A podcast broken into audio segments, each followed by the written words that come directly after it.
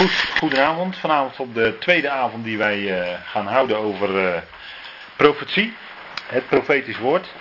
En dat wil ik graag doen vanuit, uh, ja, vanuit Daniel voornamelijk vanavond, denk ik.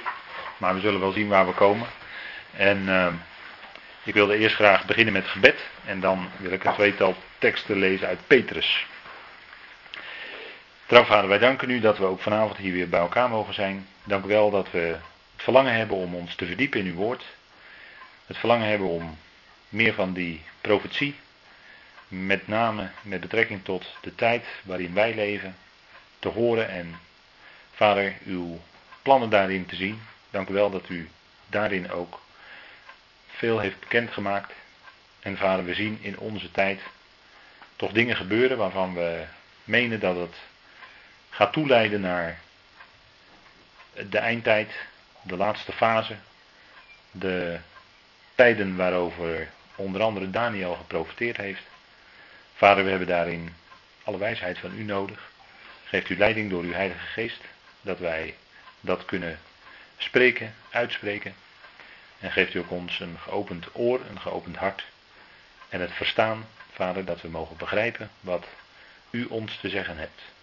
We danken u dat we dit hier in alle vrijheid kunnen doen. We danken u voor uw trouw, uw beloften. En dank u wel dat u uw plan uitwerkt, ook in deze tijd. Vader, we danken u daarvoor. In de machtige naam van uw geliefde Zoon, onze Heer Jezus Christus. Amen. Goed, ik wilde graag vanavond beginnen met een uh, tekst uit, uh, teksten uit de eerste brief. De eerste tekst uit de eerste brief van Petrus. Want daarin wordt iets gezegd over profetie. En daarin wordt nog eens verder onderstreept, maar daar hebben we vorige keer ook al iets over gezien. Wat het belang is, het grote belang is van het profetische woord. En dat is 1 Petrus 1.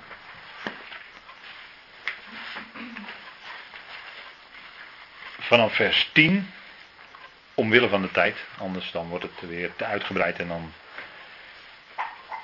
staan we te lang erbij stil naar deze zaligheid, of redding, eh, ik lees u uit de herziende statenvertaling. Vers 10, 1 Petrus 1, hebben de profeten die geprofeteerd hebben over de genade die u bewezen is, gezocht en gespeurd.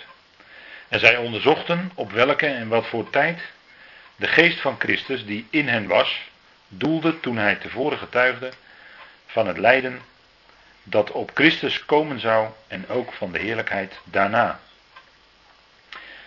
En dat is wat uh, in feite te maken heeft met profetie. Hier wordt gesproken, hier zegt Petrus iets over de profeten. De profeten die geprofeteerd hebben over de genade die u bewezen is. En dat zegt Petrus tegen zijn volksgenoten, dus de Joodse mensen, de Israëlieten in de verstrooiing, zeg maar. En de profeten hebben geprofiteerd over die genade. Maar het opmerkelijk is dat er staat, zij hebben gezocht en gespeurd naar die genade. En ze hebben onderzocht op welke en wat voor tijd de geest van Christus die in hem was doelde toen hij tevoren getuigde van het lijden op Christus en van de heerlijkheid daarna. Dus zij onderzochten hun eigen profetieën wat ze daarin hadden, zelf hadden geprofiteerd. Kennelijk begrepen ze daarvan niet de volle rijkwijde en ook niet de tijd waarover gesproken werd. En zij onderzochten eigenlijk hun eigen profetieën om daar achter te komen. En dat is wat. Uh, dat is natuurlijk iets bijzonders, omdat, het, omdat er kennelijk in die profetieën van de profeten van de Oude Testamenten, van de Tenach, er dingen stonden waarvan uh, de profeten zelf niet precies begrepen hoe dat zat. Achteraf zegt, achteraf zegt Petrus dat het lijden op Christus zou komen, maar zelfs tot vlak voor zijn lijden had ook Petrus niet door dat de Messias zou moeten lijden. Hij, zelfs, hij zei zelfs dat verhoede God. En toen zei de Heer tegen hem: Ga weg achter mij, Satan. Want dat is eigenlijk de gedachte van de tegenwerker dat er geen lijden zou moeten komen. Maar wel degelijk hadden de profeten dus geprofiteerd over het lijden dat op Christus zou komen, maar ook over de heerlijkheid daarna. En die heerlijkheid daarna, die gaat binnenkort dus komen. Natuurlijk weten wij als gelovigen dat de Heer Jezus Christus nu op dit moment verheerlijkt is. Alleen dat is onzichtbaar voor de wereld. En ook onzichtbaar voor ons. Maar we weten het uit Gods woord dat Hij aan de rechterhand van God de Vader nu is. Verheerlijkt. En dat is ook iets wat na zijn lijden hem zou gebeuren. Maar die verdere verheerlijking, die zichtbaar zal worden voor de mensen, is iets wat binnenkort gaat gebeuren. De Heer Jezus Christus gaat terugkeren naar deze aarde. Hij zal zijn koninkrijk gaan oprichten, zijn zichtbare koninkrijk, vanuit Israël en daarna over de hele aarde. Dat is wat uh, gaat komen. En dat heeft ook te maken met de heerlijkheid daarna, waar Petrus het hier over heeft. En dat is ook uh, iets waarover hij iets zegt in de tweede Petrusbrief. Daar wil ik ook even iets kort, even heel kort bij stilstaan. 2 Petrus 1.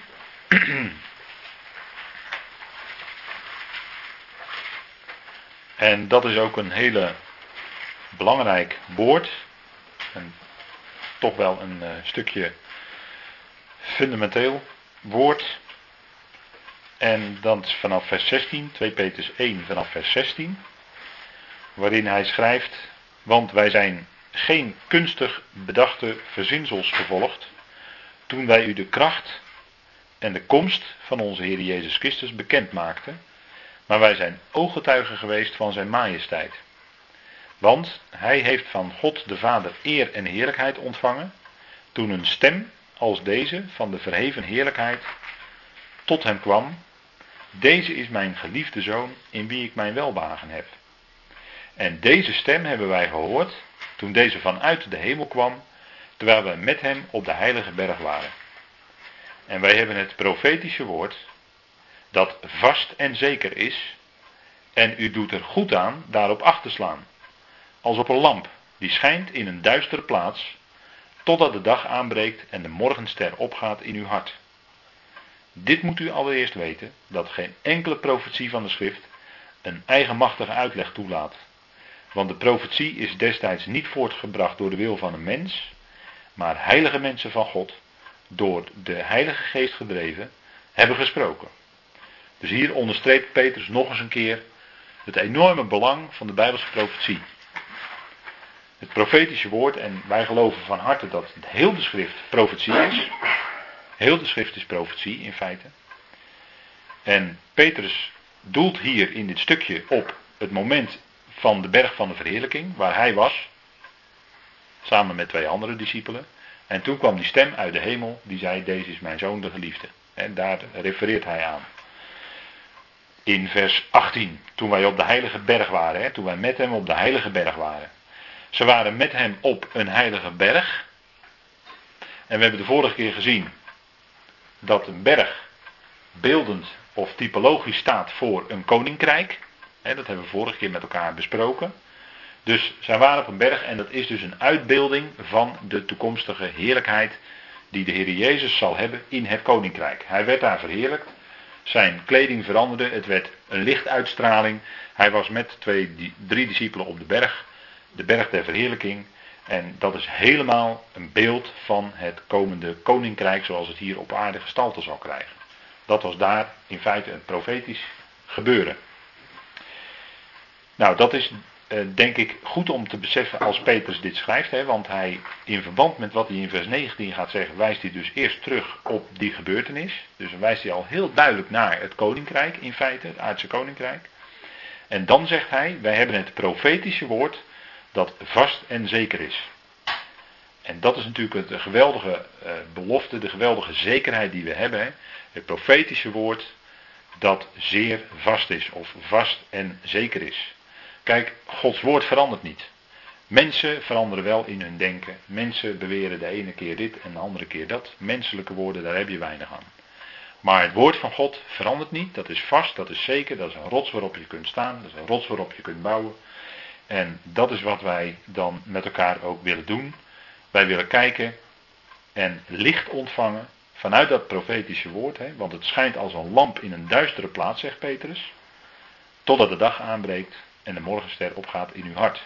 Nou, dit, dat, dit is een duidelijke heenwijzing naar hoe het Joodse volk dat gaat ervaren in de toekomst. De dag gaat aanbreken, dat wil zeggen de dag des Heren, hè, de dag van het koninkrijk. Dag wil ook zeggen, dan is het licht. Hè. God noemde het licht dag in Genesis 1. Dus dat heeft alles te maken met het licht. Dus we zitten hier helemaal in de sfeer van het licht dat gaat komen. De morgenster is natuurlijk ook een beeld van de Heer Jezus. Uiteraard. En dat hij daardoor helderder gaat schijnen in de harten. En dan zal hij ook echt opgaan. En dan zal ook het teken gezien worden van de zoon des mensen. Als hij komt om verheerlijkt te worden. Eh, als de laatste Adam. En dan zal hij zijn koninkrijk gaan oprichten als de mens die door God bedoeld is. Dan zegt Petrus in vers 20 nog iets belangrijks. Enorm belangrijk. Dit moet u allereerst weten dat geen enkele profetie van de schrift een eigenmachtige uitleg toelaat. Dat is ook heel belangrijk. Vorige keer heb ik heel even een, eh, iets gezegd over openbaring. Toen hebben we ook inleidend een stukje uit openbaring gelezen. Toen heb ik ook gezegd van nou, je kunt bibliotheken vullen met commentaren op openbaring. Zo is het ook. Maar dat zijn allemaal vaak hele speculatieve uitleggingen die geen rekening houden met de beelden en de symboliek die in openbaringen beschreven staat. Want er staat enorm veel symboliek in. En dan uh, heeft men dat vaak geprobeerd te zien in het licht of met de tijd waarin men leefde. En dan kom je tot de meest wonderlijke uitleggingen. En daarin zie je maar weer de waarheid van dit woord. Profetie van de schrift laat niet een eigenmachtige uitleg toe. Je kunt niet zomaar zelf iets. Nee, wat we ook zullen doen is schrift met schrift vergelijken. Uh, wat betekent een, iets als, voor, om nog, nog een keer terug te komen op die berg. Wat betekent een berg in verband met de schrift? Nou, als je dat gaat bestuderen, heeft dat eigenlijk altijd te maken met het koninkrijk. En er zit er nog wel een ander aspect aan, maar goed, daar gaat het dan nu niet over. Maar de schrift laat daarin geen eigenmachtig uitleg toe. In openbaring staat ook dat wat Johannes zag, wordt dan ook uitgelegd. En er wordt erbij gezegd dat zijn zeven bergen. We hebben vorige keer gelezen, dat zijn zeven koningen. Met andere woorden, als je zeven koningen hebt, heb je ook zeven koninkrijken. Dat is duidelijk. En die bergen worden daarmee in verband gebracht. Nou, dan wordt het symbool uitgelegd en dan heb je hou vast. En daar moet je je ook aan houden. dus je kan niet zeggen van een andere keer gaat het in profetie over een berg en dan betekent iets anders. Nee, dan heeft het ook te maken met koninkrijk. Je kunt niet zomaar op een eigenmachtige manier overal dan iets anders van zeggen. Nee, schrift met schrift vergelijken en dat laten staan. Want, zegt Peter dan, en dat is dan het laatste wat we even met elkaar hier willen vaststellen. Profetie is destijds niet voortgebracht door de wil van de mens. Dus het is niet zomaar een profeet die ging spreken. Dat was ook wel zo, alleen maar naar aanleiding van gebeurtenissen in zijn dagen.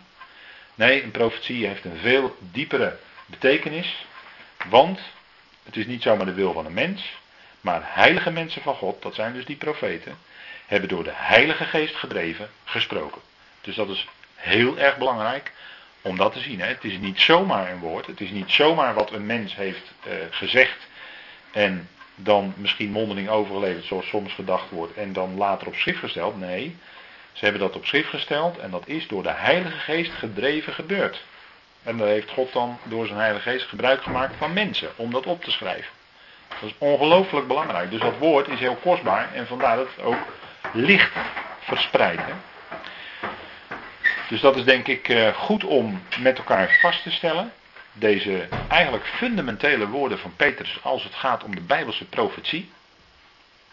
En daar, daar gaat het vooral om dan de profetieën in verband met het koninkrijk. Maar het gaat natuurlijk over alle profetie. Want de Heer Jezus was natuurlijk ook zelf een profeet. En Paulus was ook een profeet. Als het er helemaal over gaat. Paulus was apostel en profeet. Dus dat is natuurlijk duidelijk, hè? dat we dat, de, het gaat om de totaliteit, de, profeten van Oude en Nieuwe Testament, om het zo maar te zeggen. Hè? Van uh, de oude situatie, het oude verbond en onder een nieuwe situatie. Goed, wij gaan dan naar Daniel. En Daniel, dat is een hele belangrijke profeet. Waarom? Omdat Daniel in Daniel staan zaken die rechtstreeks toeleiden naar de tijd waarin wij leven. Daniel, in Daniel komt het aspect van tijd en zelfs berekening, berekeningen er wordt gesproken over jaarweken en dergelijke. Tijd, tijden en halve tijd. Ik noem maar een paar dingen. Komen naar voren. En dat gebeurt eigenlijk bij geen enkele andere profeet. Dus Daniel is heel specifiek, kennelijk door God geroepen, om als profeet over tijdsaspecten te spreken. En de aanleiding dat Daniel in Daniel 9 ging bidden, was ook een tijdsaspect, want dan gaat het om de 70 jaren van ballingschap. Het volk ging 70 jaren exact in ballingschap. En natuurlijk is dat een gevolg van, dat weten we, een gevolg van uh, het feit dat uh, Israël 490 jaar lang het Sabbatsjaar niet vierde. En om dat in één keer als het ware in te halen, uh, moest het volk 70 jaar in ballingschap, waardoor het land alsnog 70 jaar braak lag. Want de Sabbatsjaar moesten ze houden, één keer in de 70 jaar, en dan moest het land een jaar braak liggen. Dus dat is wat zij niet gedaan hebben. Of uh, zeg ik nou goed? Terwijl ik het zeg, twijfel ik.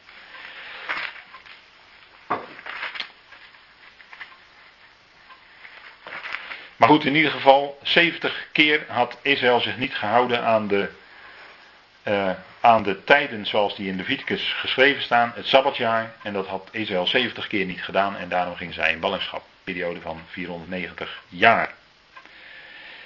En in Daniel 9 wordt ook gesproken over een periode van 490 jaar. Dan gaat het over de 70 jaarweken. En die 70 jaarweken hebben ook iets te maken met de voor ons misschien een beetje raadselachtige uitspraak van de Heer Jezus. Als hem dan gevraagd wordt: hoe vaak moet ik mijn broeder vergeven?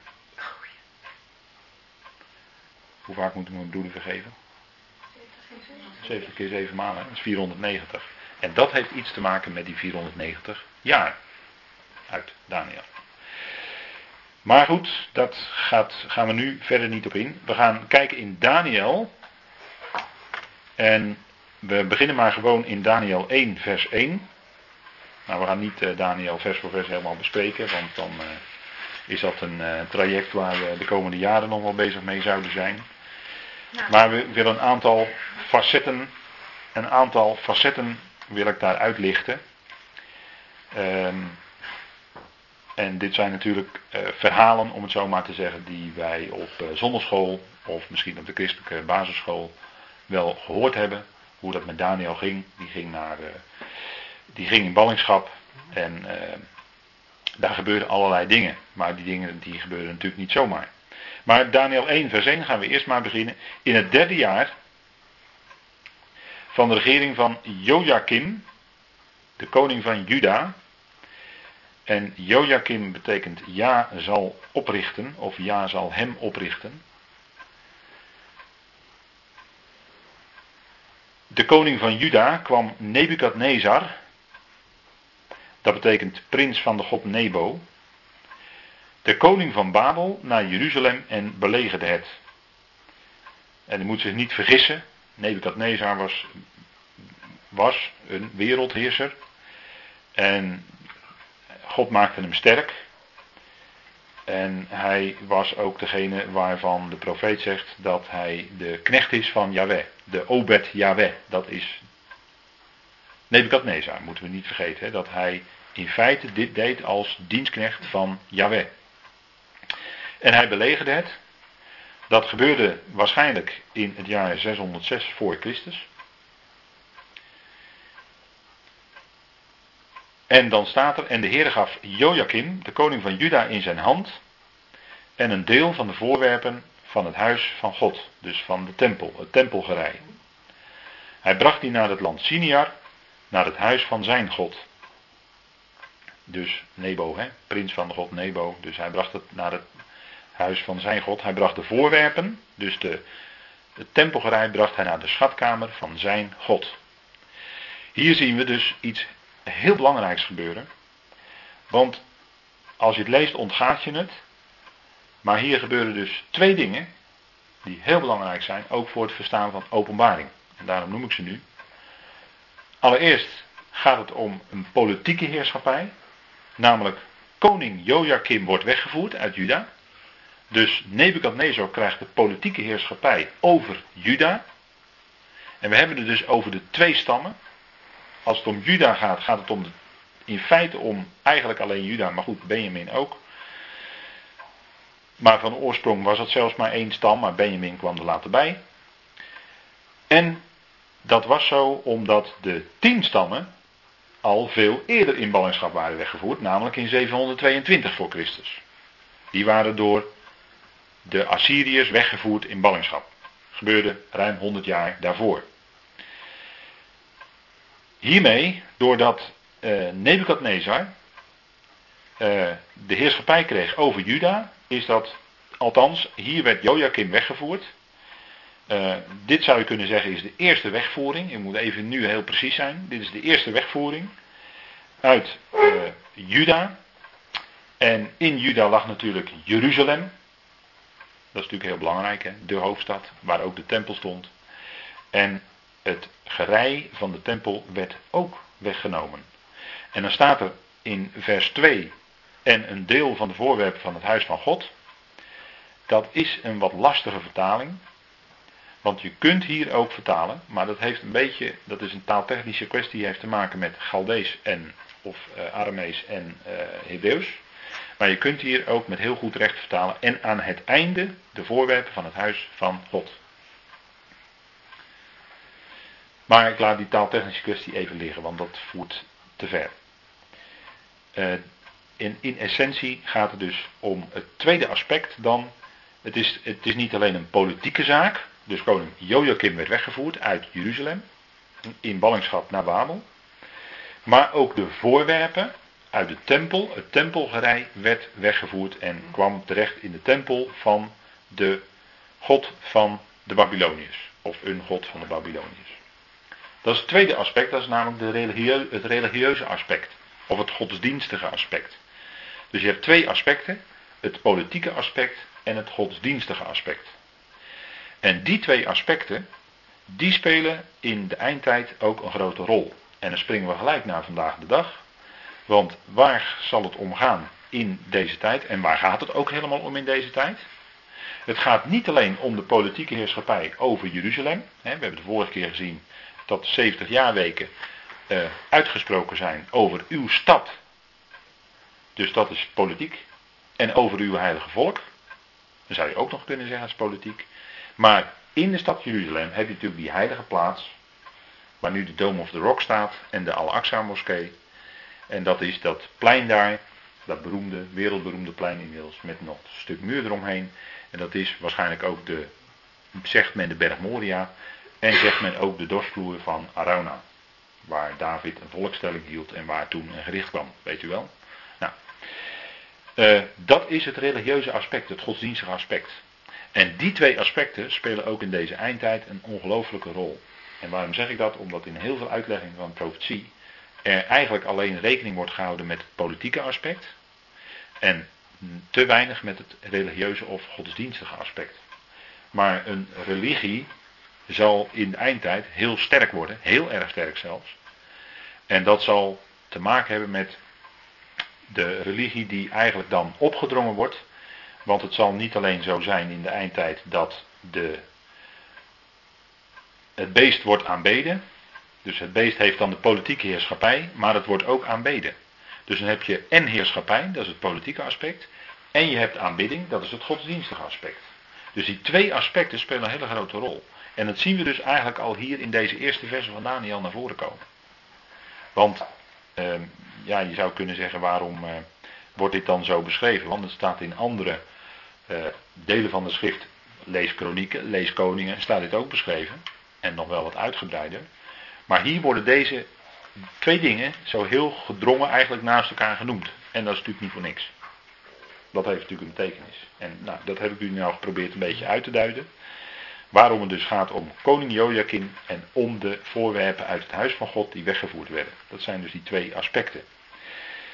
En dan, gaan de, dan worden de uh, leden van uh, het koninklijk geslacht van Juda, daar, uh, daar had de koning Nebukadnezar dan wel oog voor. Dat waren edelen, dat waren prinsen. dat waren dus mensen die ook wat gestudeerd hadden. En dat waren Daniel en zijn drie vrienden en die kwamen aan het hof. En uh, die werden dan op de proef gesteld. En dan uh, zeggen zij, of via Daniel wordt dan aan het hoofd van de hovelingen, wordt gevraagd of zij ander eten en drinken kunnen krijgen. En dat wil ik even terloops noemen eigenlijk, omdat het niet zozeer direct met, nou ja, ook wel met de profetie te maken heeft. Maar je zou hier heel makkelijk de conclusie uit kunnen trekken, en dat doet men ook wel. Van nou, eh, hè, wat ze dan, waar ze dan om vroegen was zaadrijk voedsel en water.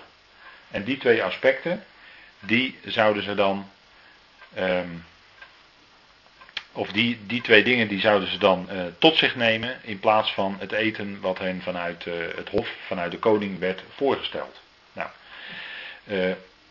zij eten dus, eigenlijk staat er dan iets van zaadrijk voedsel. Hè, er wordt vertaald met plantaardig voedsel. Vers 12, dat lezen we dan even met elkaar. Stel uw dienaren toch tien dagen op de proef. En laat men ons plantaardig voedsel geven, zodat wij dat eten, en water, zodat we dat drinken. En dat woord plantaardig heeft te maken met zaadrijk voedsel. En dat gedurende tien dagen, en na die tien dagen, hè, dat is dan de proef op de som, na die tien dagen zouden ze dan voor de koning komen en zou dan het resultaat zichtbaar zijn. Nou, ze zagen er aanmerkelijk beter uit. Dat is dan het resultaat van die uh, actie. In vers 15 staat dat. En aan het einde van die tien dagen zag men dat hun uiterlijk knapper was en dat zij er gezonder uitzagen dan al de jonge mannen die van de gerechten van de koning aten. En dan is het wel opmerkelijk dat juist die twee dingen dan genoemd worden.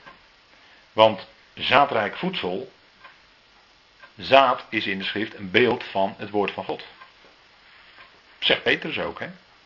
tegen zijn medegelovigen, dat wij wedergeboren zijn, niet uit vergankelijk, maar uit het onvergankelijke zaad van het woord van God. Dus zaad wordt in de Bijbel gezien als een beeld van het woord van God. Water, nou dat hoef ik eigenlijk al bijna niet te zeggen, denk ik. Dat is sowieso in de schrift een beeld van het woord. Hè, het levende water van het woord van God. Daar is het eigenlijk een uitbeelding van. Dus wat zij tot zich namen, en waardoor zij ook meer, want dat komt natuurlijk even later om de hoek kijken, zij, waardoor zij ook meer wijsheid hadden, waardoor Daniel wijsheid had. Waar kwam dat vandaan? Dat kwam uit het woord van God natuurlijk. Het woord wat God hem gaf. Daardoor had Daniel de wijsheid. En zelfs die tien dagen is ook nog een verwijzing, want tien, God spreekt tien woorden. En dat is niet alleen bij de wetgeving op de Sinaï, maar dat is ook, als je kijkt in Genesis 1, dan staat er steeds, en God zei. En God zei. En dan staat er dan tien keer. Dus als God spreekt, is dat in een aspect van tien. Tien is het getal wat in de schrift te maken heeft met het woord van God. Dus die proef duurde tien dagen. En ook dat staat er dus. Alles wijst in feite op het woord. En daardoor had Daniel inzicht en meer wijsheid dan alle wijsheid van de Babyloniërs bij elkaar. En dat was de wijsheid, de verzamelde wijsheid van de hele wereld. Nou, dan, dan denken we natuurlijk aan Paulus, hè, 1 Korinthe 1, dat God de wijsheid van deze wereld in feite te kijk zet. Hè, dat is in feite dwaasheid. Omdat al die wijzen, die konden met al hun magie, want het ging niet alleen om wijze hoor, het ging ook echt om toverij, het ging om magie. Magiërs, hè, dat staat in, uh, ook in de vertaling, dat zij een wijs inzicht hadden. In vers 20. Ik spring even gewoon door de tekst heen hoor, want we kunnen het niet uitputtend uh, bespreken. In alle zaken waarop het aankomt op een wijs inzicht, waarover de koning hen ondervroeg, vond hij hen tienmaal beter. Weer die tien, hè? Hoe is het mogelijk? En tien, als je dat vermenigvuldigt, dan kom je bij 100. En daarom is 100 in de Bijbel, heeft ook te maken met geloof. 100 heeft te maken met geloof. Dan is het woord van God wordt in de mens vervuld. En dan is er geloof. Nou, dat is iets wat hij ook ons geeft. Dus hij vond hen tienmaal beter dan alle magiërs en bezweerders die er in heel zijn koninkrijk waren. En Daniel bleef tot het eerste jaar van koning Kores. Nou, Kores, dat is dan de koning van De Meden en de Persen, ja. Dus die hele voorgeschiedenis, hè, dat wonderlijke, die, dat wonderlijke, die wonderlijke geschiedenis, want als je de Bijbel leest zou je eigenlijk moeten afvragen, waarom wordt dit ons verteld? Dat zij niet wilden eten van de lekkernijen van de koning, maar dat zij zaadrijk voedsel wilden en water. En dat zij bleken, en dat tien dagen lang, en dat ze bleken tien keer wijzer te zijn. Waarom staat dat er allemaal? Dat moet je je afvragen als je de schrift leest. dat is niet zomaar. Want het had ook weggelaten kunnen worden. Dan hadden we dezelfde profetie van Daniel gehad. Maar dit zijn natuurlijk dingen die daar niet voor niks in staan. En die we goed onder ogen uh, hebben te zien. Omdat het uh, ons iets duidelijk maakt over de wijsheid die alleen van God kan komen. En die Daniel ontving. En dan lopen we door naar hoofdstuk 2. En daar gaat het dan natuurlijk over die bekende droom van Nebukadnezar. hij droomde. Nou, ik neem aan dat het voor u ook heel bekend is. En misschien heeft u het voor deze avond nog wel even doorgelezen, dat tweede hoofdstuk. Hij droomde. En hij kon deze droom zelf niet verklaren.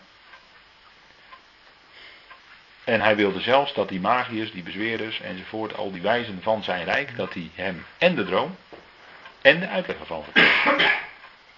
Dus ze probeerden natuurlijk aan alle kanten om toch iets over die droom te weten te komen, want dan konden ze daar natuurlijk een interpretatie aan geven, maar dat gebeurde niet. En niemand van al die magiërs, die bezweerders, kon die droom zeggen, laat staan, de uitleg ervan geven. Nou, uiteindelijk komen er dan wat uh, verwikkelingen. En dan komt het woord aan Daniel.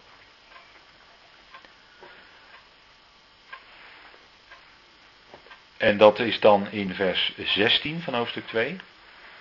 Toen trad Daniel binnen en verzocht de koning of hij hem een bepaalde tijd wilde gunnen om aan de koning de uitleg te kennen te geven. Daarop vertrok Daniel naar zijn huis en liet hij de zaak aan zijn vrienden Ganania, Misaël en Azaria weten. Nou, Ganania, dat betekent God is genadig. Hè? Daar zit dat gen in, bekende gen, het Hebreeuwse gen, genade. God is genadig. Misaël betekent, of Yahweh, ja is genadig moet ik zeggen.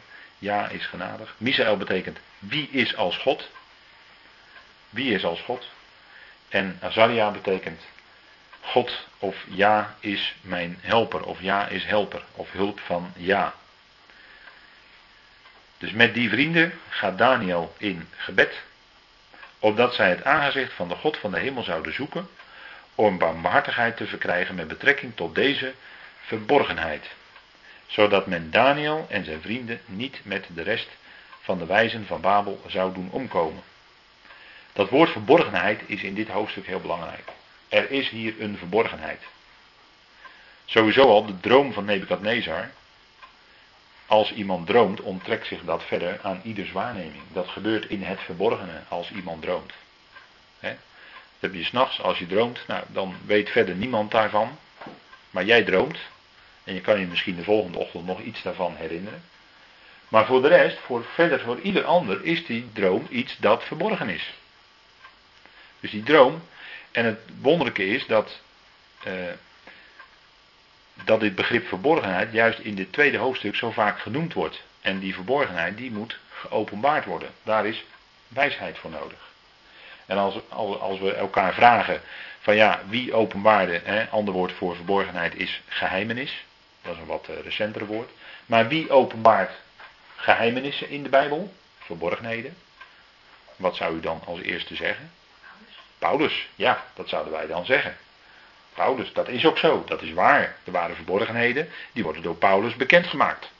Ik hoef alleen maar even te wijzen naar, ik had het net al over 1 Korinthe 1, nou 1 Korinthe 2. Daar wordt gesproken over verborgenheden die hij mocht bekendmaken. Maar oh, ik zou ook Efeze 3 kunnen noemen, ook daar staat het. Maar Daniel, Daniel blijkt ook iemand te zijn die verborgenheden openbaart. En nou staat hier niet het Hebreeuwse woord satar, waar Esther van afgeleid is, maar dat betekent ook verborgenheid. Maar hier een wat meer uh, Galdees of Aramees woord, dat is rats. En dat betekent ook verborgenheid. En misschien is ons woord raadsel daar wel van afgeleid. Dat zou best kunnen. Rats, raadsel. Of, wat denkt u van de uitdrukking in de rats zitten? Ik zat zo in de rats. Dan ben je bang voor iets wat nog niet gekomen is, maar je zit in spanning. Je bent bang voor iets wat voor jou nog verborgen is. Dat levert bij jou spanning op. Je bent er onzeker over en je zit in de rats. Dus het heeft er wel mee te maken hoor. Dus dat woord, dat komt gewoon daar vandaan. Nou, tot deze verborgenheid, dus dat woord verborgenheid in Daniel 2 is het Hebreeuwse of nee, het Galdese of Aramese woord rats. Zodat men Daniel en zijn vrienden niet met de rest van de wijzen van de Babel zou doen omkomen. Dus Nebukadnezar had al opdracht gegeven om degene die het niet konden vertellen, om die om te brengen. En dat was misschien al aan de gang. Maar het zou best kunnen, als Daniel dan dat gaat onthullen, dat dat doden ook zou worden stopgezet. Toen werd aan Daniel, vers 19, in een nachtvisioen de verborgenheid geopenbaard. Daarop loofde Daniel de God van de hemel. En Daniel nam het woord en zei: De naam van God zij geloofd, van eeuwigheid tot in eeuwigheid. Nou, er staat natuurlijk twee keer dat bekende begrip Olaam, hè, van Olaam tot Olaam. Want van hem is de wijsheid en de kracht. Ziet u dat Daniel God looft en aan hem de wijsheid ook toeschrijft. Hè?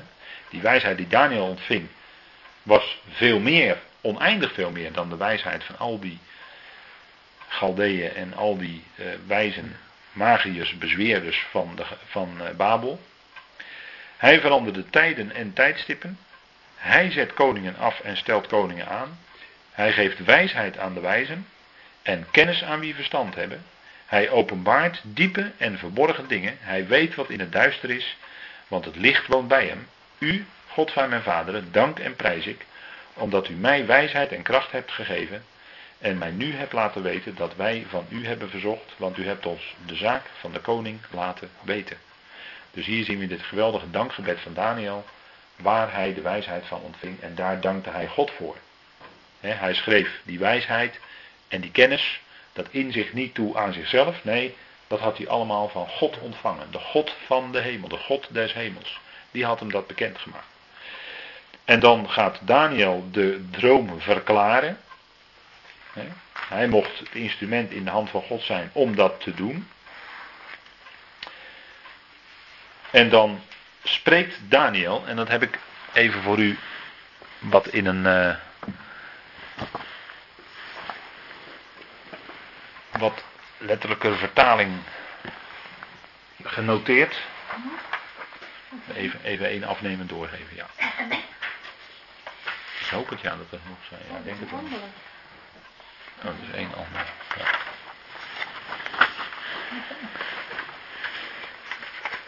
Ja.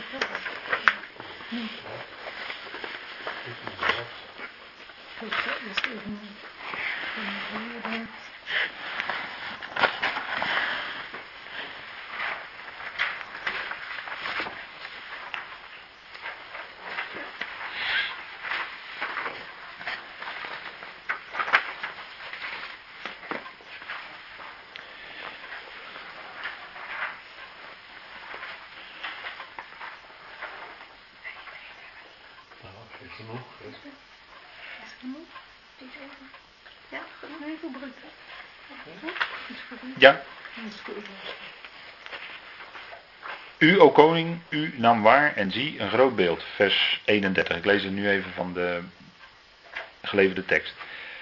Eén groot beeld. Dit beeld is groots en het aspect ervan excellent of uitstekend. Opkomend voor uw gezichtsveld en de verschijning van het beeld maakt u ontsteld. Het hoofd van het beeld is goed goud, de borst en armen zilver, de buik en de dijen koper, de benen ijzer, de voeten deels van hen ijzer en deels van hen klei of leem. Dat is dus de droom die koning Nebukadnezar zag of droomde. Hij zag daarin een groot beeld en dat is voor ons denk ik ook heel bekend.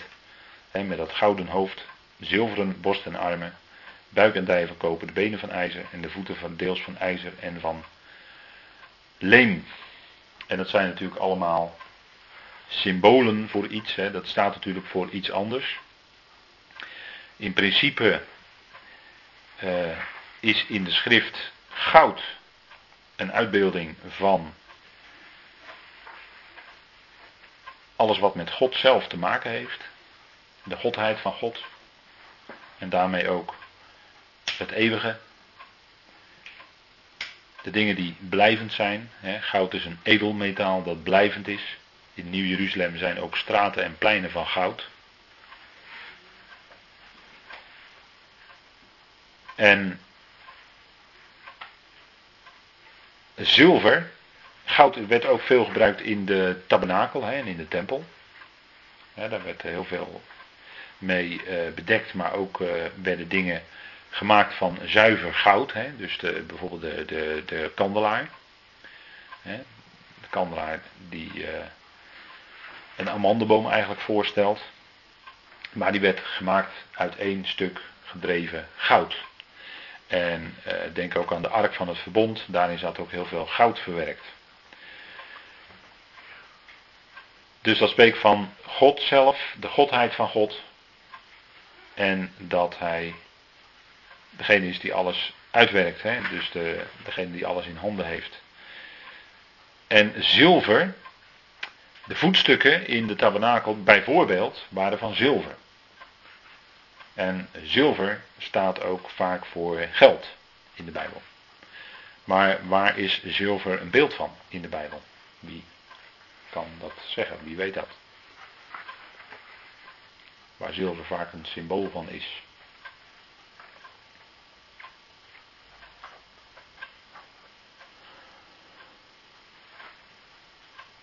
Van verlossing. Denk aan los geld. Dat is zilver. Wat dacht u van de 30 zilverlingen? Dat was een prijs van een slaaf. dat Judas aan de haal ging met die 30 zilverlingen. Ja, natuurlijk zit in die 30 een symboliek. En in het feit dat het zilverlingen zijn zit symboliek. 30 zilverlingen was de prijs van een slaaf. Daarmee werd de slaaf losgekocht. Gekocht. Losgekocht dus. Dus zilver heeft alles te maken met verlossing.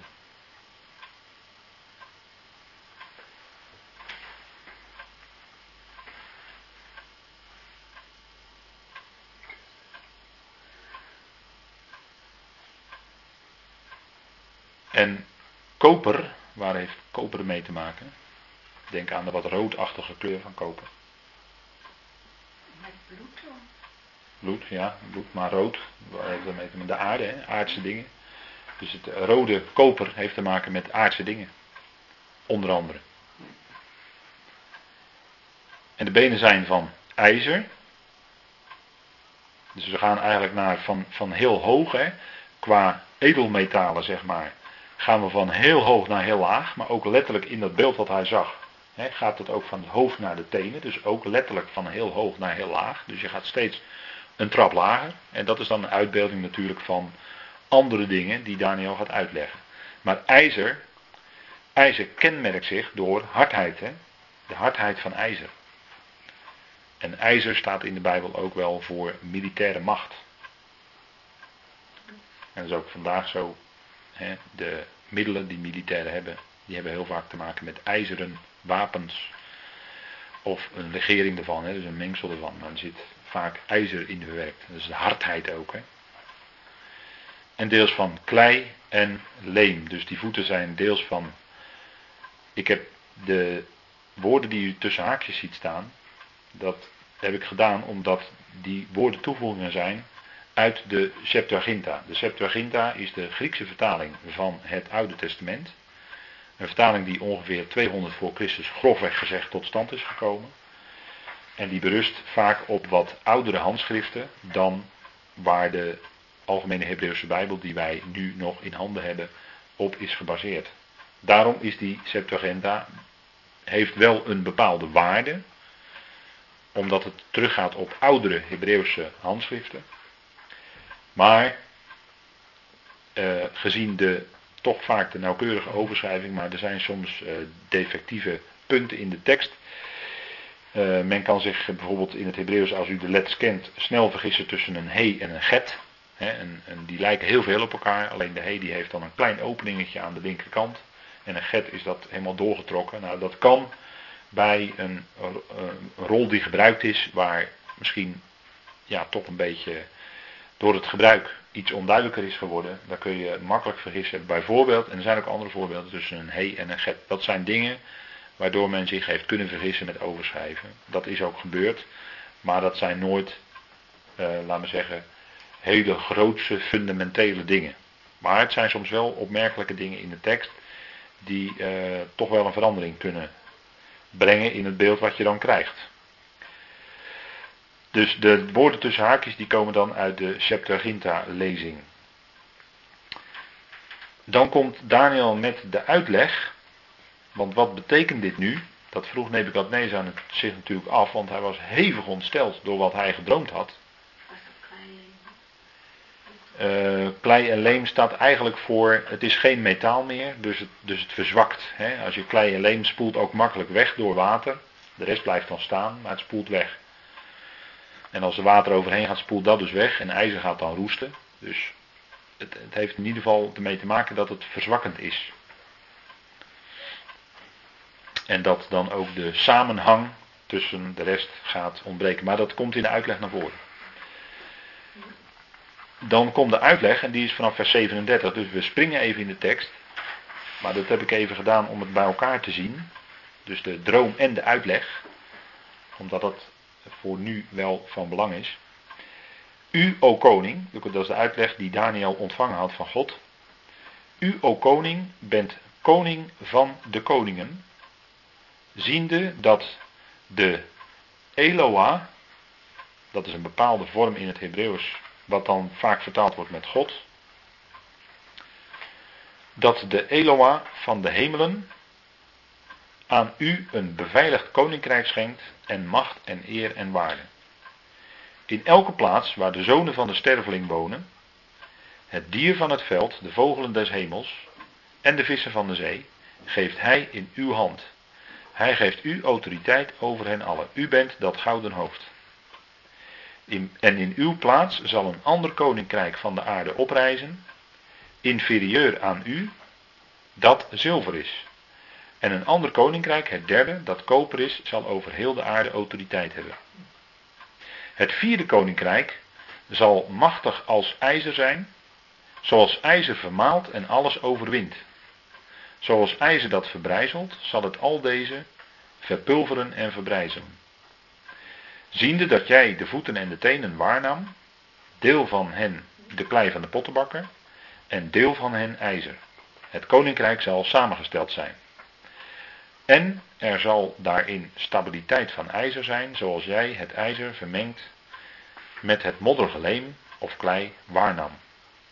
En de tenen van de voeten, een deel van hen is ijzer en een deel van hen klei.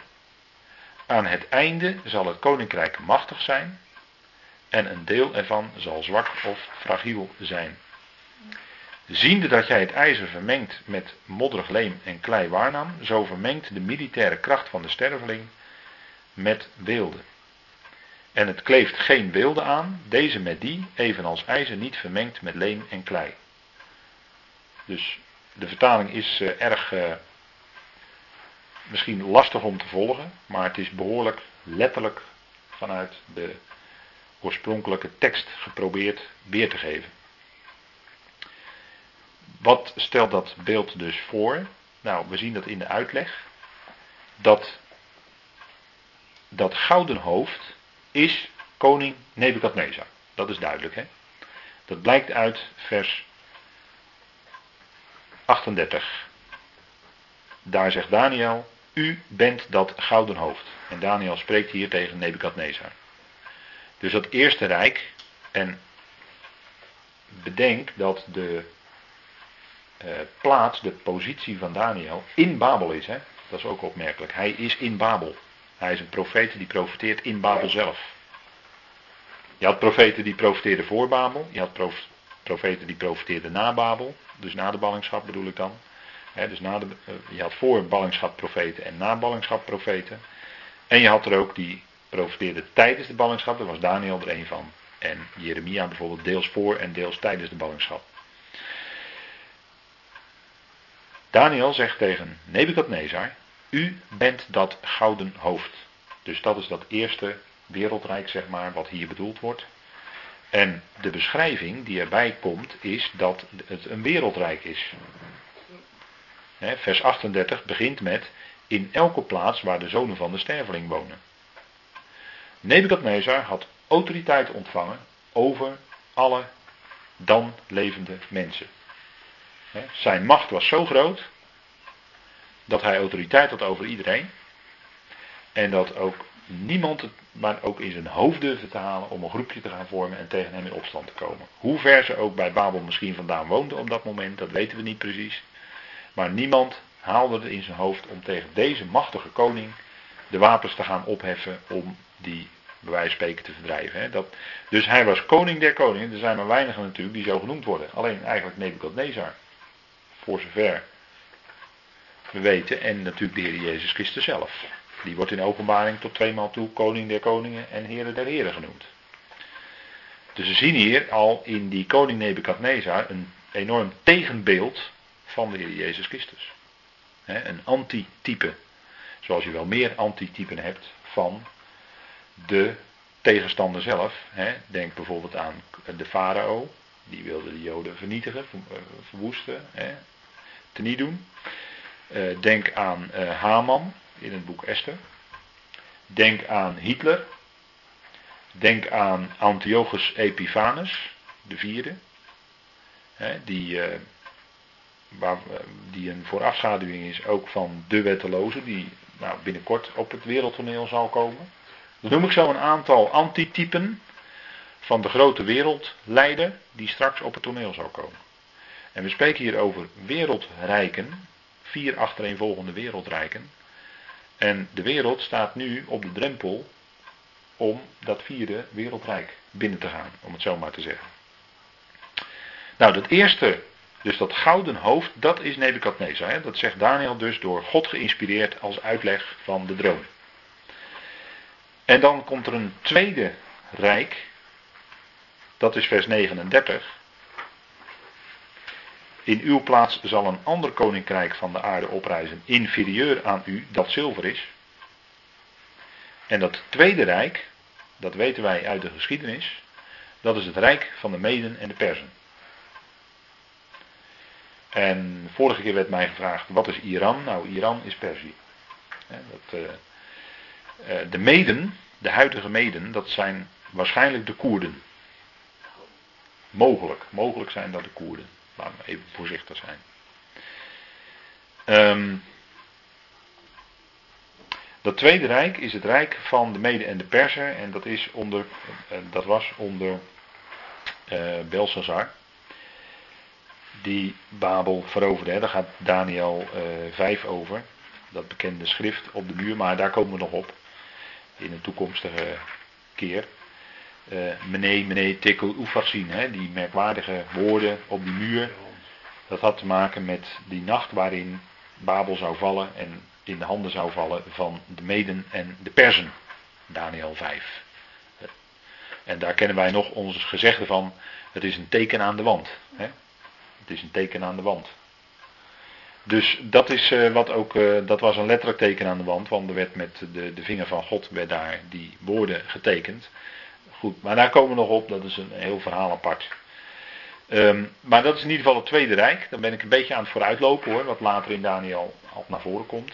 Ook naar voren komt. Dan is het Derde Rijk, dat is van Koper. En dat is het Rijk van Alexander de Grote. En Alexander de Grote die wist in grote snelheid een wereldrijk te stichten. En dat deed hij vanuit Griekenland. Hè. Hij ging met grote snelheid. Zo wordt het ook symbolisch in Daniel voorgesteld, dat hij met grote snelheid ging. En nadat hij viel, want hij overleed eigenlijk heel plotseling en men weet eigenlijk nog steeds niet precies waaraan.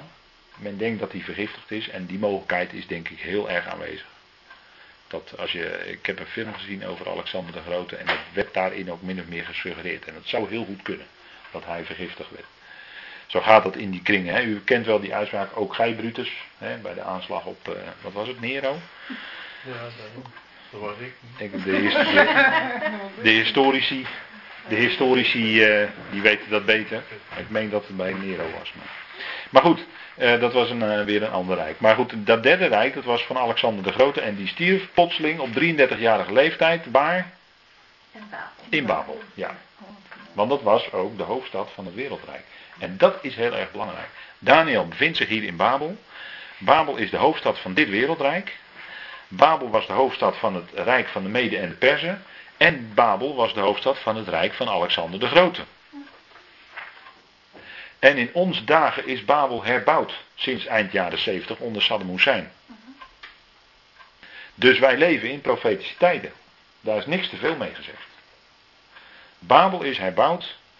En nogmaals, men heeft plannen om het hoofdkwartier van de Verenigde Naties te verplaatsen naar Bagdad. Maar dat kan natuurlijk net in één pennenstreek kan het ook Babel worden. Dat is natuurlijk geen probleem. Dus dat is natuurlijk op zijn zachts gezegd opmerkelijk. Um, Babel zal ook de hoofdstad zijn van het laatste wereldrijk.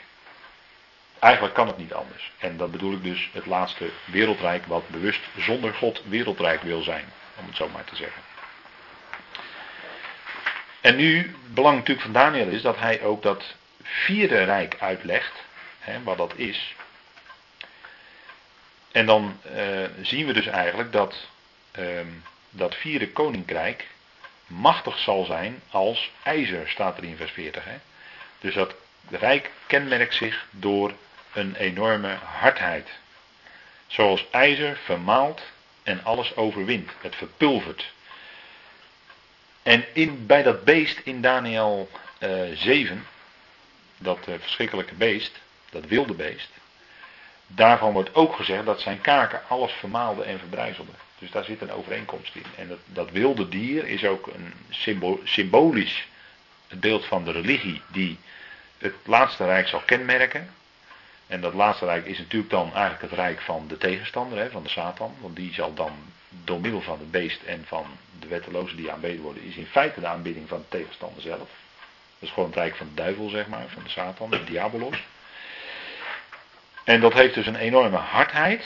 Het vermaalt alles, het overwint alles. Zoals ijzer dat verbrijzelt, zal het al deze verpulveren en verbrijzelen. Dus het zal in de plaats komen van alles wat nog resteert van die voorgaande rijken. En het zal dan absolute wereldheerschappij krijgen. Er zal niets tegen bestand zijn. En dan zegt Daniel, ziende dat jij de voeten en de tenen waarnam, deel van hen de klei van de pottenbakker en deel van hen ijzer, het koninkrijk zal samengesteld zijn. Er zal daarin de stabiliteit van ijzer zijn, want dat is hard, dat is ook wat de voeten kenmerkt. Zoals jij het ijzer vermengt met het modderige leem waarnam. En modderig leem, dat is een aanduiding van zwakte in feite, want het kan zomaar door water weggespoeld worden. Dus daar zit een zwakke kant aan. En wat is nu precies die zwakke kant? Want in vers 42 wordt dat gezegd, hè? En de tenen van de voeten, deel van hen is ijzer en deel van hen klei. En let op, aan het einde zal het koninkrijk machtig zijn. En een deel ervan zal zwak zijn. Dus het koninkrijk zal enorm zijn. Wereldrijk. Niemand zal er oorlog tegen durven voeren. Zo staat het ook in de openbaring. Maar er zal een zwakke kant aan zitten. Die zwakke kant heeft te maken met waar de, die claim en dat lei, klei voor staat. Dat is namelijk, en dat is een, uh, ook een vertaling die uh, te maken heeft met een taaltechnische kwestie tussen het Aramees en het Hebreeuws. En dan staat er in onze vertaling in vers 43 staat er een ander woord. Daniel 2 vers 43. Ja, maar dat, dat, is, dat, is, dat is, een, dat is een, een, een opvatting van de vertaling. Het gaat om vermenging. Hè? Uh, vers 43, dat woord vermenging valt daarin erg op.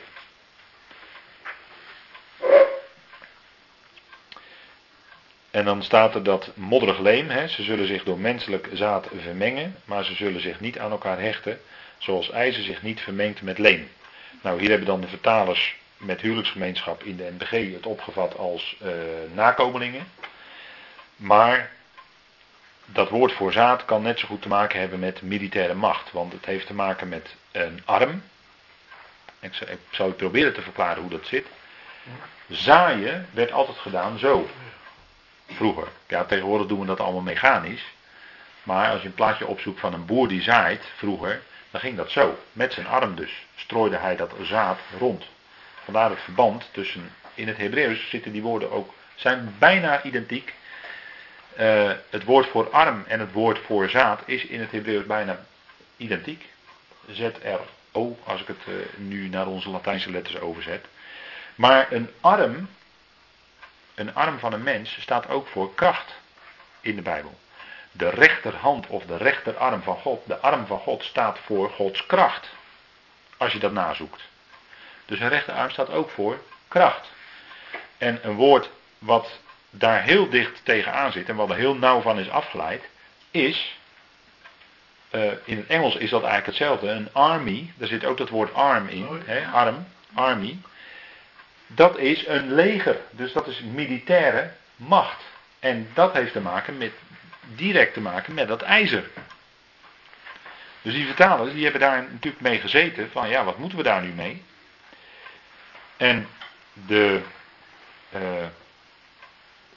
concordante versie, om het zo maar te zeggen, die heeft dan militaire kracht, hè, dus een arm, dat is de militaire kracht van een land is ook de arm eigenlijk van een land. Hè? Dat is de kracht van een land. En dus, hè, daar, zit, daar zit gewoon een heel duidelijk verband in. Blijkt gewoon uit het Hebreeuws. En dan het andere woord, wat u eh, eigenlijk eh, nauwelijks terug kunt eh, vinden, dat is het woord wilde. En het kleeft geen wilde aan.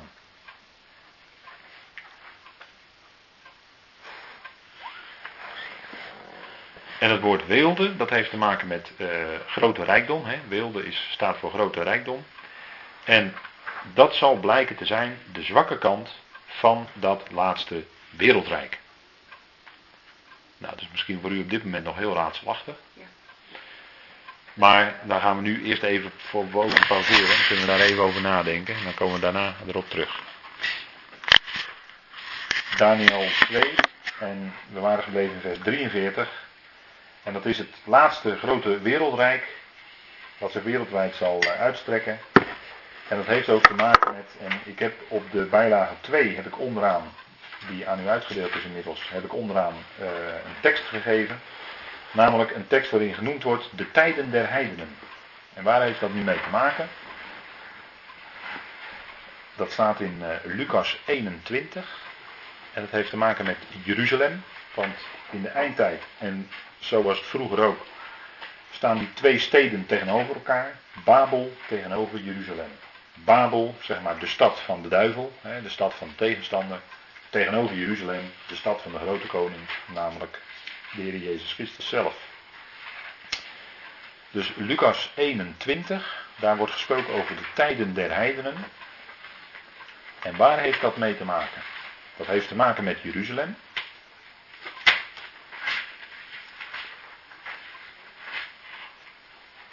En daarin doet de Heer Jezus als profeet een uh, bijzondere profetische uitspraak. Lucas 21, vers 20.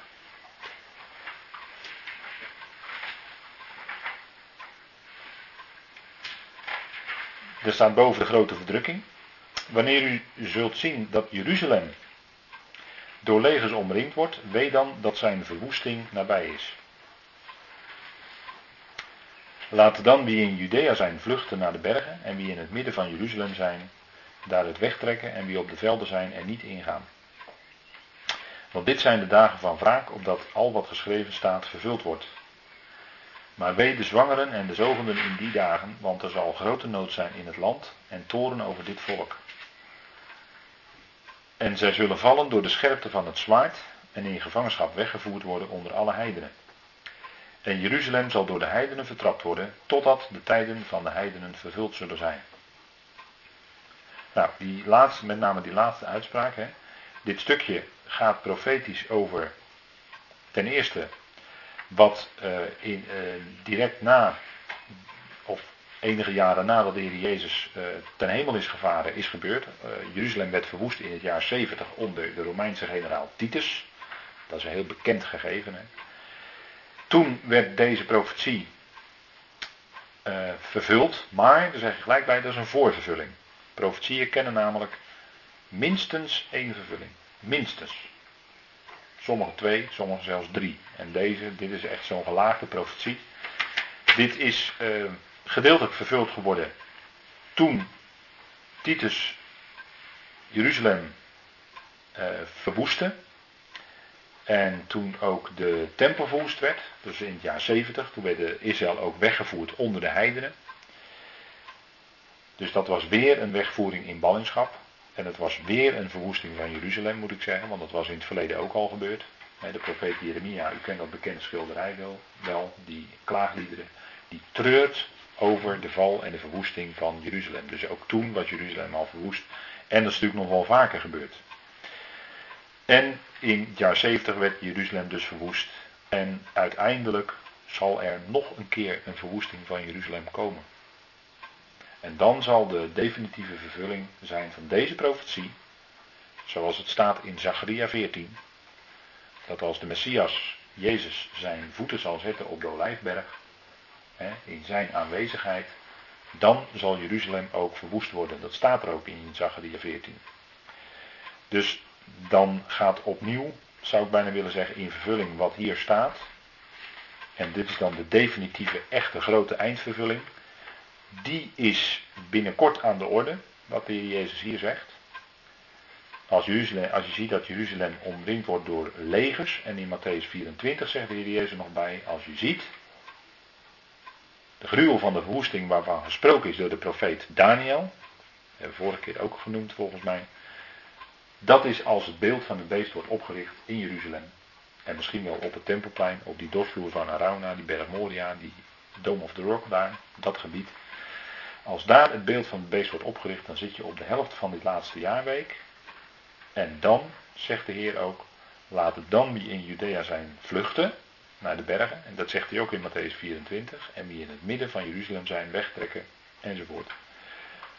Dat gebeurt dus als ze dat zien, dan moet je maken dat je wegkomt. En dan heb je nauwelijks meer tijd. Want dan zegt hij, als je op het dak van een huis bent, ga niet naar binnen in je huis om nog even gauw wat spullen mee te pakken, want dan ben je te laat. Dus het is een kwestie van seconden. Maken dat je wegkomt. Dus dat zal, dan zullen de allerlaatsten wegvluchten uit het land. Degene die in die tijd, in die eerste helft van de jaarweek, laatste jaarweek van Daniel, in Israël tot geloof komen, die dus Messias gelovige Joden worden, die zullen de schriften lezen en die zullen al naar Petra vluchten. Als ze heel wijs zijn. Want die weten dan wat er gaat gebeuren. En dan zal, dit zal dan het laatste groepje zijn. Wat op basis van deze waarschuwing van de Jezus zal wegvluchten. Want hij zegt ook in Matthäus 24. Wie het leest, geef er acht op. Dus wie het leest, dat zijn dus Messias gelovige Joden. Anders zouden ze het Nieuwe Testament niet lezen. Maar wie het leest, geeft er acht op. En maken dat je wegkomt. Het is een kwestie van seconden. Dat is, dat is parallel aan wat hij hier zegt in Lucas 21. Hè? En dan zullen ze dus vallen door de scherpte van het zwaard, als ze niet op tijd weg zijn, en ze zullen in gevangenschap weggevoerd worden. En dan staat er, en Jeruzalem zal door de heidenen vertrapt worden, totdat de tijden van de heidenen vervuld zullen zijn. Het gaat natuurlijk in de eindtijd om die stad. En straks als, het, als dat verbond komt, dan zal het ook de status van Jeruzalem in, dit, in dat verbond geregeld worden geregeld zijn. Nou, die tijden van de heidenen, dat, is, dat kenmerkt zich dus doordat Jeruzalem vertrapt wordt door heidenen, door heidense voeten. En wanneer is dat begonnen? Dat hebben we net met elkaar gelezen in Daniel 1. Dat is begonnen toen Nebukadnezar optrok naar Jeruzalem en de koning in gevangenschap wegvoerde en het tempelgerij meenam. Toen zijn die tijden van de heidenen begonnen. En wanneer eindigen de tijden van de heidenen? Dat is wat de Heer Jezus hier zegt. Dat is als Jeruzalem verwoest wordt, de laatste keer, om het zo maar te zeggen. Nou, dat is, dat is aan het eind van de 70ste jaarweek. Dan wordt Jeruzalem voor de laatste keer verwoest. En dan zijn de tijden van de heidenen vervuld. Dus tot wanneer lopen de tijden van de heidenen? Tot en met de verwoesting van Jeruzalem. Want dan komt de Heer en zet zijn voeten op de Lijfberg en zal Jeruzalem en zijn volk verlossen. Dat is midden van de laatste jaarweek. Nee, dat is het einde van de laatste jaarweek. Ja, ja. Ja, dat zijn de tijden van de heidenen. Nou, dat laatste koninkrijk, daar waren we voor de pauze mee gestopt. Maar waarom is dat nu zwak? Dat had te maken met weelde. Nogmaals, die taaltechnische kwestie laat ik even voor wat die is.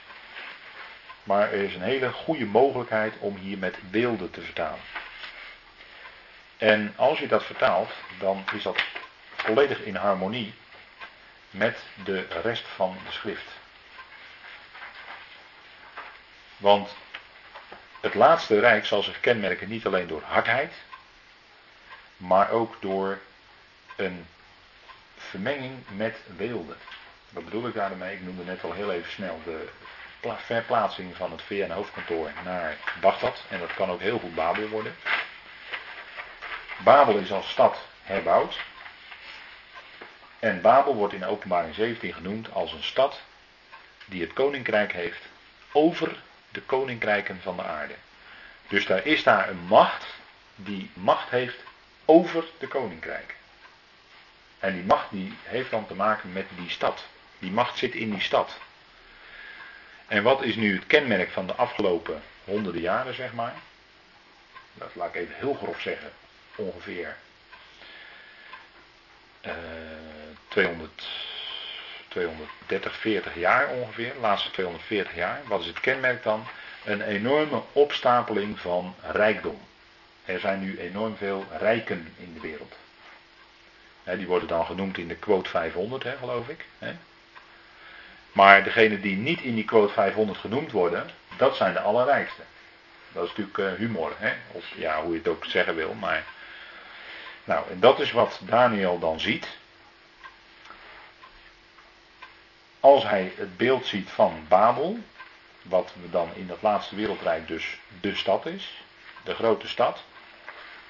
En dat heeft te maken met die wilde. Want dan ziet hij die vrouw, die zit op dat beest. En dat beest is een, ook een uitbeelding van dat laatste wereldrijk, maar dan in zijn religieuze aspect. Dan is een religieuze aspect.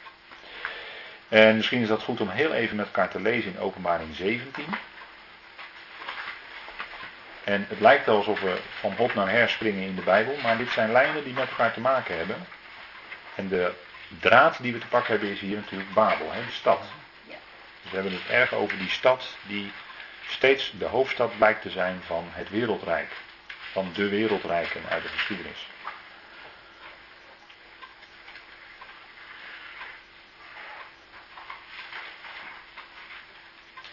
En dat heeft ook te maken met het einde van de verborgenheid.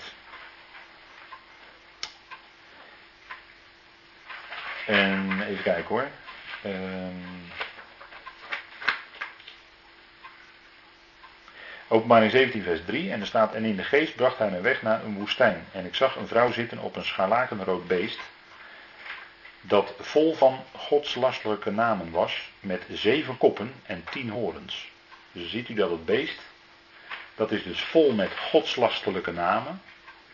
Dus hier hebben we dus over religie, hè? de, de anti-religie zeg maar. Hier gaat het over godslasteringen, dus dat is een religieus aspect. Hè?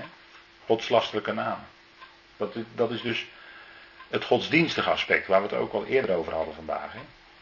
Besef dat goed, hè? dus dat wilde beest heeft alles te maken met het godsdienstige aspect.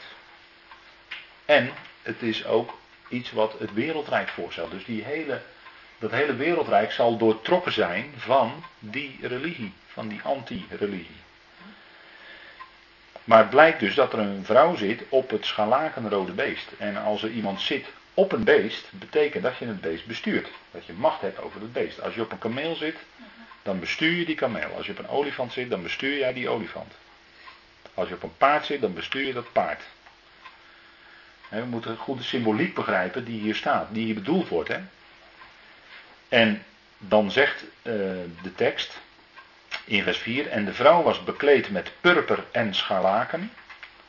En getooid met goud, edelgesteente en parels. En ze had een gouden drinkbeker in haar hand, vol van gruwelen en van de onreinheid van haar hoerderij.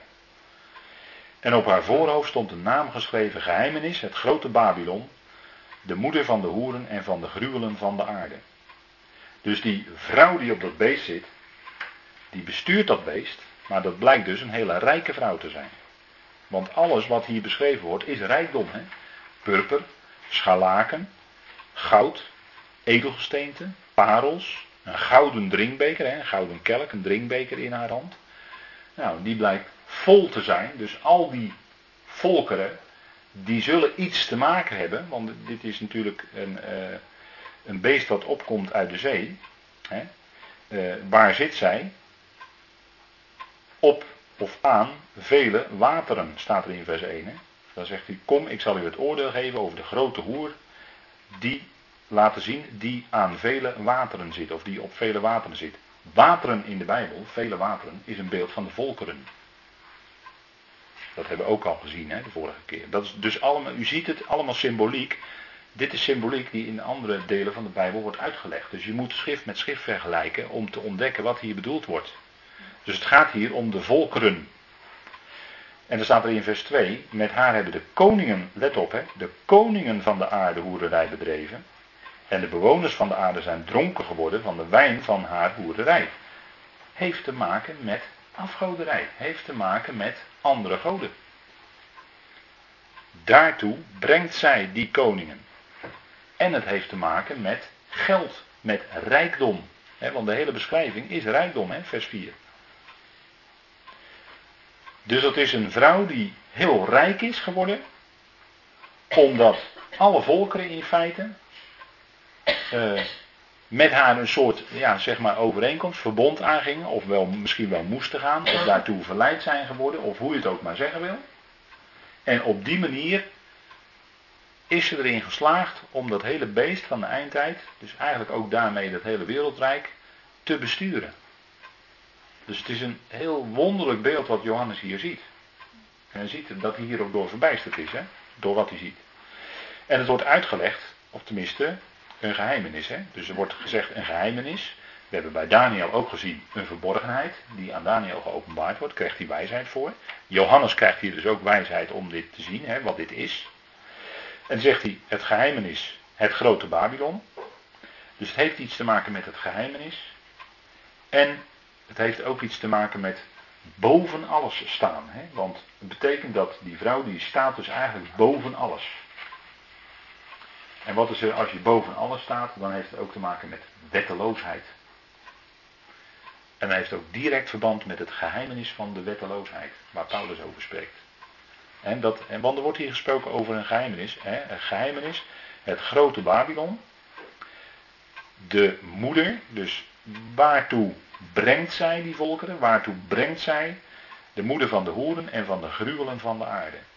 Dat wil zeggen, door die macht van de rijkdom zullen alle volkeren hè, in feite verleid worden, misleid worden, om op een of andere wijze een verbond aan te gaan. En dat gaat boven alles uit. Dat, dat trekt zich niks aan van grenzen, dat trekt zich niks aan van wetten, maar dat gaat boven alles uit. Wat gaat vandaag aan de dag boven alles uit en trekt zich niets aan van grenzen? Nou, nu de vraag.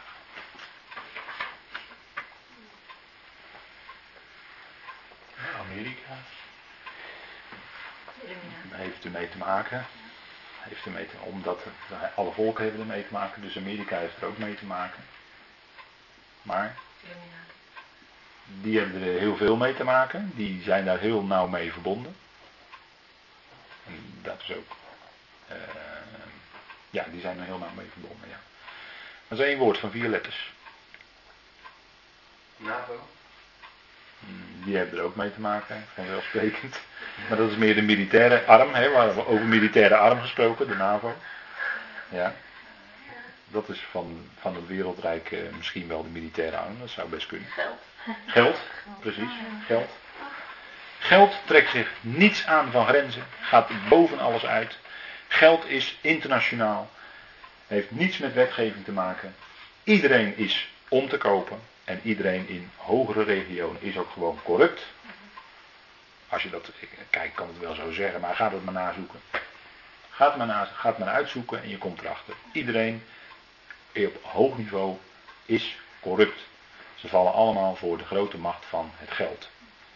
Wij zeggen van er is een graaikultuur enzovoort. Hè, met name in het bankwezen. Sorry Wouter, maar met name in het bankwezen. op hogere echelons natuurlijk, veel hogere echelons. Nou, die hebben daar natuurlijk alles mee te maken. Maar geld trekt zich niets aan van grenzen. Dat gaat over alles heen. En dat is gewoon de grote macht in feite. Hè. Geld, beelden, rijkdom. En dat is ook, zal blijken te zijn, de zwakke kant. Het heeft ook alles te maken met handel hè, hier. Let op hè, dat dit ook een handelsstad is, Babel. Het is de grote handelsstad van de eindtijd. Ik heb nu al een heleboel dingen gezegd over wat, waarover Johannes zo verbijsterd was. En waar ik, waar ik nog steeds stellig van overtuigd ben dat het zo is. Maar kijk, de handelsstad, um, dat blijkt uit de verwoesting van Babel. Dan gaan we even naar hoofdstuk 18. De verwoesting van Babel.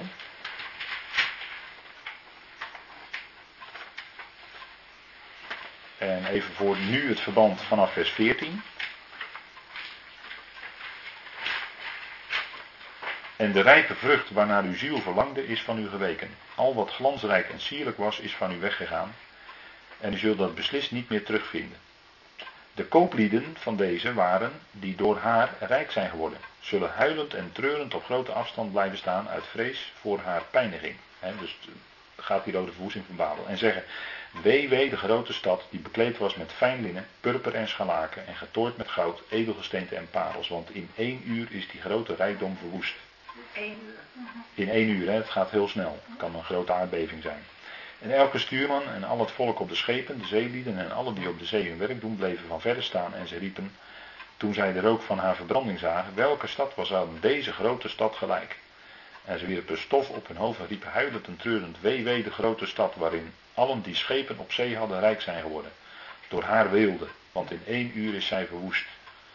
Verblijd u over haar hemel, heilige apostelen en profeten, want God heeft uw vonnis aan haar voltrokken. Dus u ziet, uit deze beschrijving blijkt, beelden en handel, hè? kooplieden. De kooplieden van de aarde, de schepen, het is allemaal handel, waardoor deze stad eh, onder andere nog rijker is geworden dan ze al was.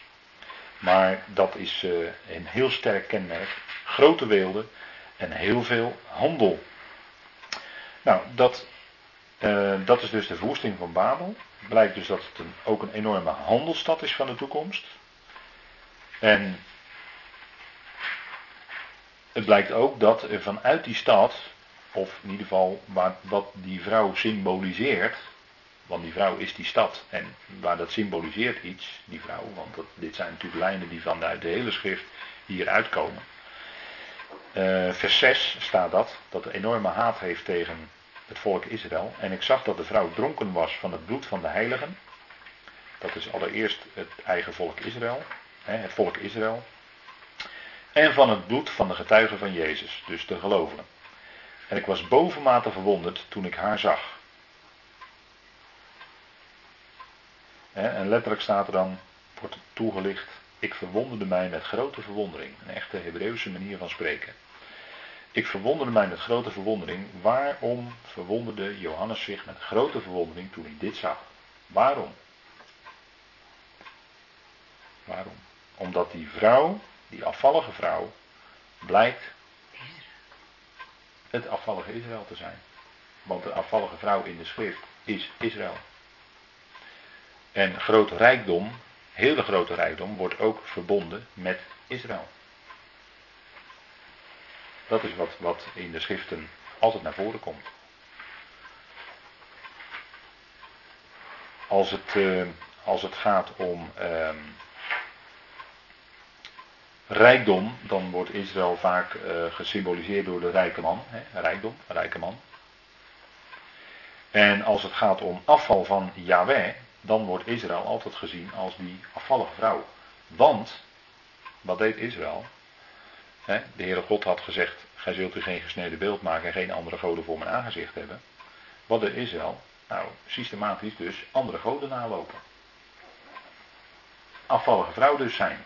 En dat is wat ze in Ezekiel natuurlijk ook voor de kiezer krijgen. Hè, met die grote, dat, dat grote hoofdstuk, hè, Ezekiel 16, dan gaat het over, uh, ik meen, Ohola en Oholibama, zo worden ze dan genoemd.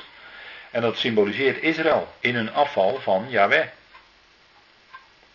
Dat is dus, dus een afvallige vrouw wordt altijd in de schrift, is altijd Israël. Dat is altijd afgoderij. alle andere goden nalopen, behalve Yahweh zelf. Gecombineerd met rijkdom. Want het is altijd volk wat grote, en met name in de laatste 240 jaar hebben ze enorme rijkdommen verzameld. Daar zijn natuurlijk de, de families, maar die staan nooit in de quote 500. dan heb je het over de familie Rothschild. Nou, die staan aan de top. dat is de, die heette vroeger in Duitsland heette ze Bauer.